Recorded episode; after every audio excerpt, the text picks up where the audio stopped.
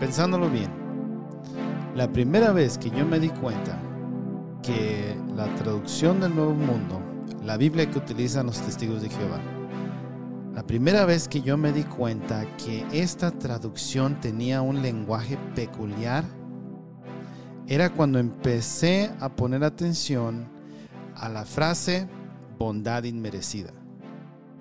Resultó que en una asamblea había un discursante que tenía la frase en su título, en su bosquejo, y estaba usando la frase demasiadas veces, yo diría. diría que no paraba de usarla. Y esa fue la primera vez que identifiqué esa palabra. Antes de eso, yo nunca me había enfocado en esa palabra, nunca se me había hecho como cualquier cosa. Pero en escucharlo a él decir la palabra tantas veces, bondad inmerecida, bondad inmerecida, bondad inmerecida, bondad inmerecida, me llegó a la, mente, ¿por qué no buscar qué significaba esa frase? Porque siempre la utilizaba junta, ¿verdad? Bondad inmerecida, las dos juntas. No era la bondad de Dios, no era el amor inmerecido de Dios, era la bondad inmerecida de Jehová, siempre, siempre en ese orden. Entonces, en esta asamblea en particular, no es que, y no, no quiero que me malinterpreten, en las asambleas no es que se me hacían aburridas. Al comienzo sí. Cuando de repente iba a las reuniones sí se me hacían muy aburridas. Pero no era porque no tenía interés yo en conocer acerca de la Biblia. Era por la manera en que la manera en cómo se expresaban, la manera, el tono que utilizaban es, y, si usted es un testigo de Jehová o, ha ido a sus asambleas, usted sabe exactamente lo que estoy hablando. Es como una manera de hablar falsa.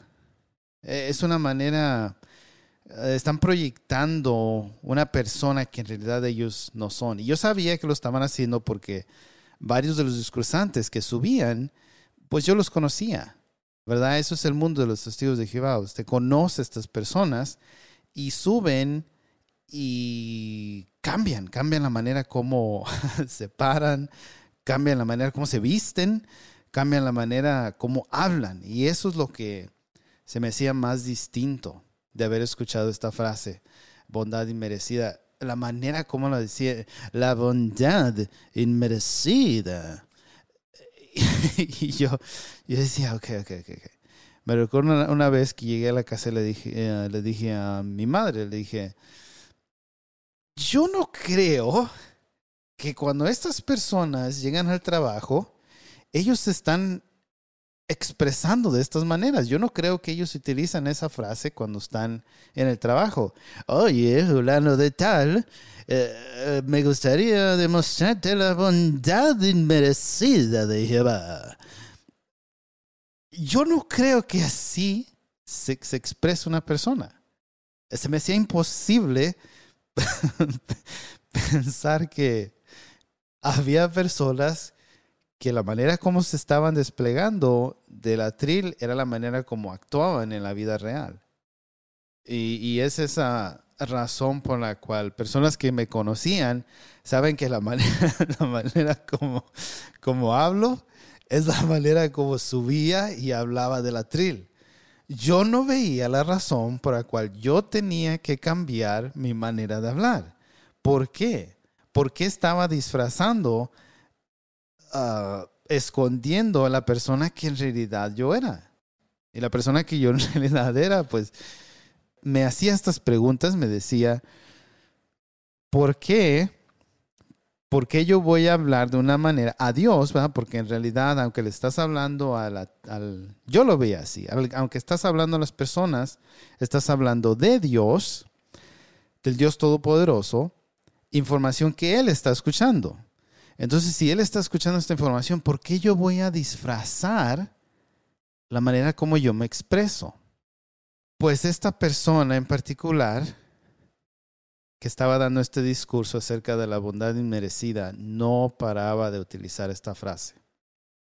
Y de nuevo, no es que yo me aburría, simplemente me disgustaba. Me disgustaba que una persona se pusiera esta, esta cachucha, este gorro de testigo de Jehová y en cuanto dejaba la tril, oh, se la quitaba. Oh, esto, no me pertenece a mí. Sas. Se me hacía bien extraño. Pues en esta ocasión ah, me encontré con una bandera roja, lo que yo, yo llamo banderas rojas, que son momentos donde estando en esa religión, en ese culto, ves cosas que están fuera de lugar, ¿no? Ves cosas que ah, esto no, como que no va. Ah, no sé qué es, pero no cabe. Pero como no tienes todas las herramientas ah, mentales, no tienes todo el equipaje que necesitas para, para ver que todo es una manipulación, pues uno sigue con el carnival, ¿no? Uno sigue en el circo, uno sigue engañado. Pues eh, la bondad inmerecida, cuando él empezó a decir, dije, oh, ya vamos con esto otra vez. Hay, hay otras que, que, se me hacían, banquete espiritual, esa era otra que, que yo decía, pues ¿de dónde sacan estas frases? Porque no están en la Biblia. Pero la bondad inmerecida, esa frase en particular es la que hubo un cambio dentro de mí, un cambio que yo nunca cambié en realidad, no lo expresé. Y cuando lo expresaba, podía ver que los testigos a quienes se lo mencionaba no entendían lo que estaba hablando. ¿De, qué estoy hablando? Ese día en particular, en la asamblea, yo dije, pues, ya estoy aquí, ¿no? Y tengo que estar aquí unas ocho, lo que a mí se me sentía como doce horas, pero tengo que estar aquí todo el día, ya perdí todo mi sábado. Este, voy a empezar a leer. Voy a empezar a leer lo que quiero leer, lo que, lo que quiero aprender. Entonces, mientras este, esta persona hablaba acerca de la bondad inmerecida, la bondad inmerecida, hermanos, mientras que él decía eso, yo la, yo la escribí, la escribí en mis notas. Bondad inmerecida. Y ahí estoy yo, ¿verdad? Escribiendo en mis notas bondad inmerecida. Y dije, ok, hay que ver, hay que ver qué, de dónde sale esta frase. Entonces ya me puse a ver la Biblia, puse a ver acá, allá, el Evangelio, cartas.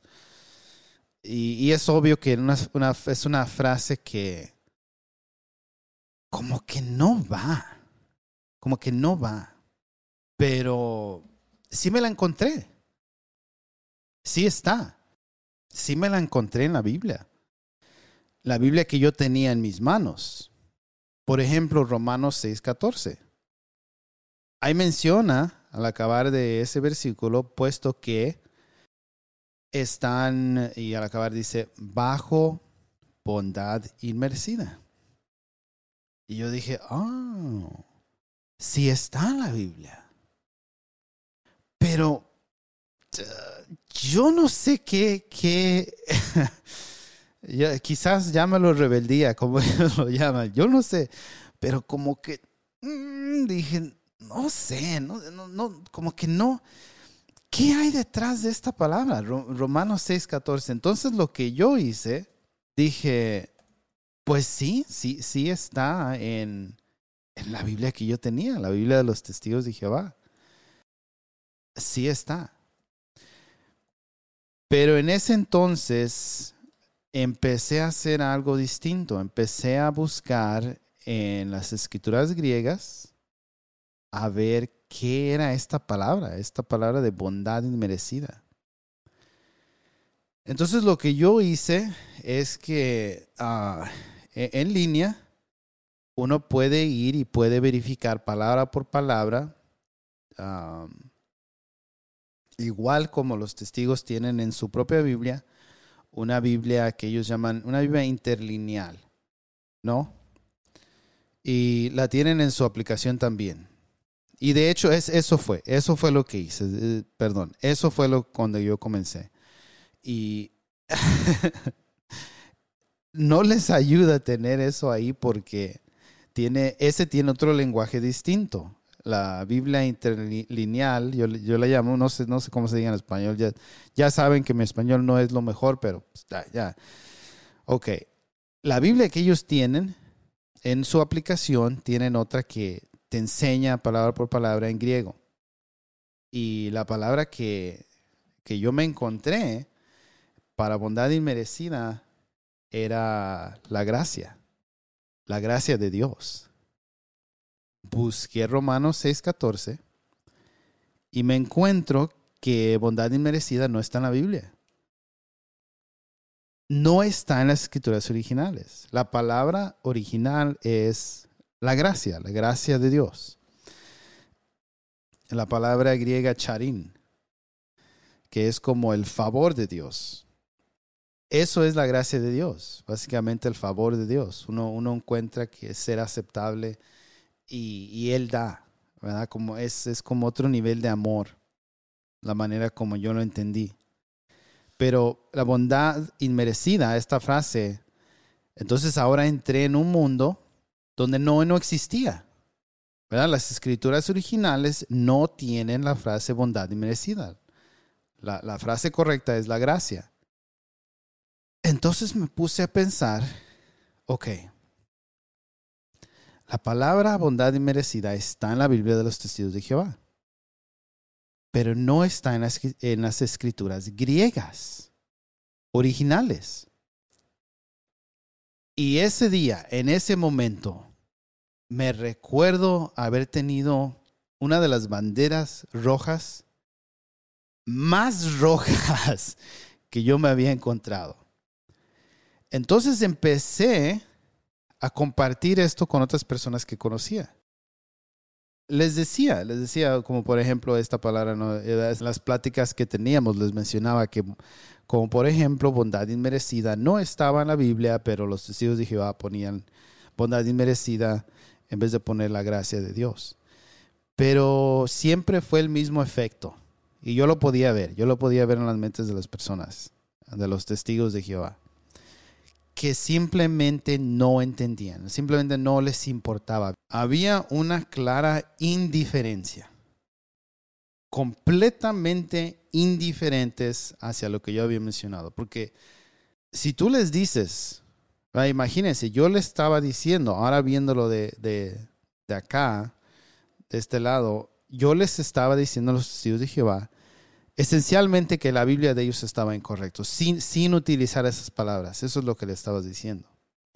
Que la palabra bondad y merecida no estaba en la Biblia y nadie lo buscaba y nadie preguntaba, como, espérame, espérame, ¿cómo es que nuestra Biblia no, no tiene las palabras originales? Y ya se los explicaba, no, es que no es, la palabra original es, es la gracia. No es bondad y merecimiento, ni siquiera es dos palabras, es una palabra, es gracia.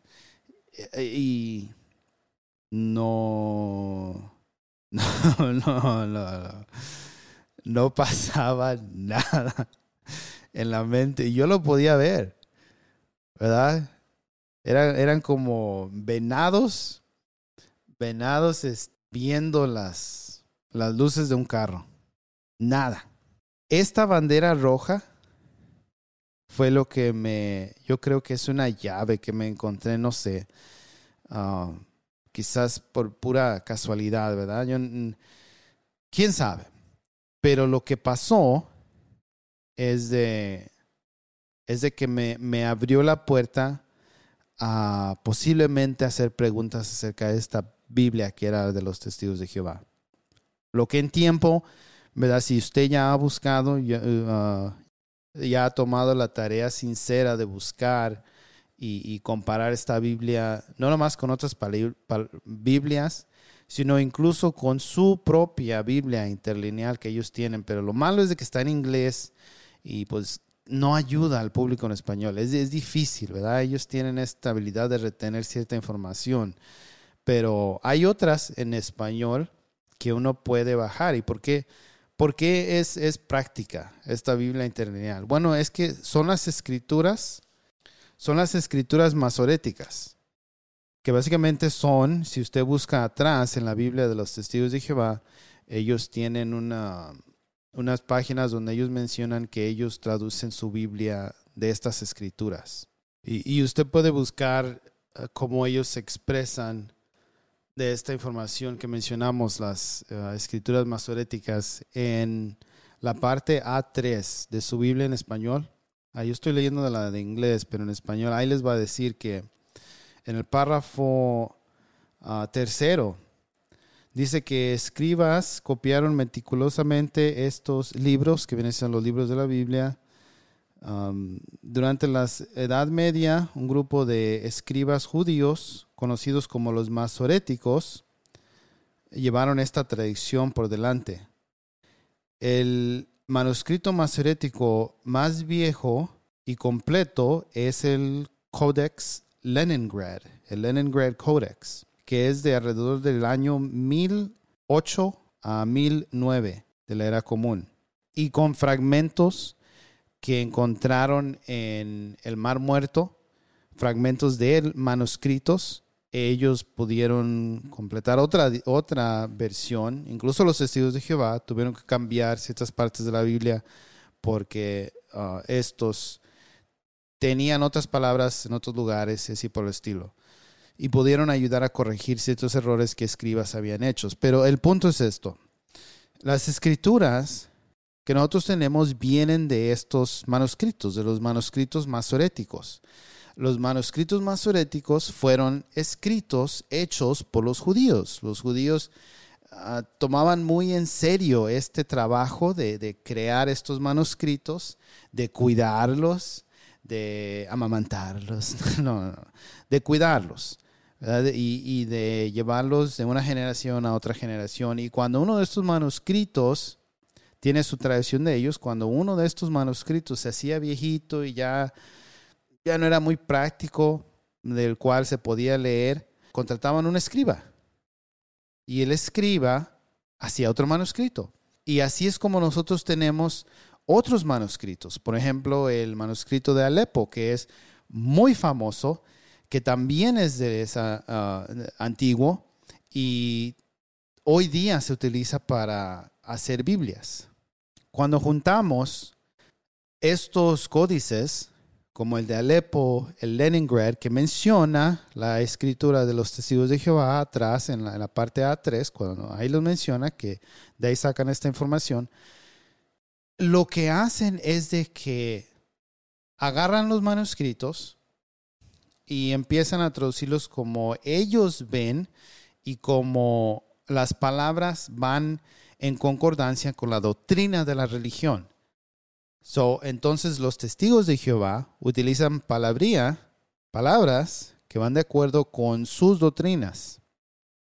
Cada vez que leen de, por ejemplo, lo que ellos mencionan aquí del códice de Leningrad. Entonces podemos entender por qué palabras como bondad y merecida entran, entran en esta Biblia.